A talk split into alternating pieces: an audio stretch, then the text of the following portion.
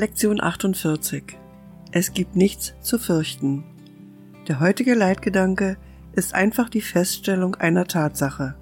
Es ist keine Tatsache für die, die an Illusionen glauben, aber Illusionen sind keine Tatsachen. In Wahrheit gibt es nichts zu fürchten. Es ist sehr einfach, dies zu begreifen. Aber für die, die Illusionen wahrhaben wollen, ist es schwer zu begreifen. Die heutigen Übungszeiten werden sehr kurz, sehr einfach und sehr zahlreich sein. Wiederhole lediglich den Leitgedanken so oft wie möglich. Du kannst ihn jederzeit und in jeder Situation mit offenen Augen anwenden.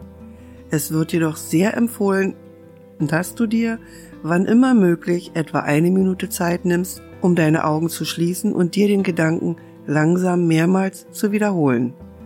Es ist besonders wichtig, dass du den Gedanken unverzüglich anwendest, sobald irgendetwas deinen Geistesfrieden stört. Die Anwesenheit von Angst ist ein sicheres Zeichen, dass du Vertrauen in deine eigene Stärke setzt. Das Bewusstsein, dass es nichts zu fürchten gibt, zeigt, dass du dich irgendwo in deinem Geist, wenn auch nicht notwendigerweise an einem Ort, den du jetzt schon wieder erkennst, an Gott erinnert hast und seine Stärke den Platz deiner Schwäche hast einnehmen lassen.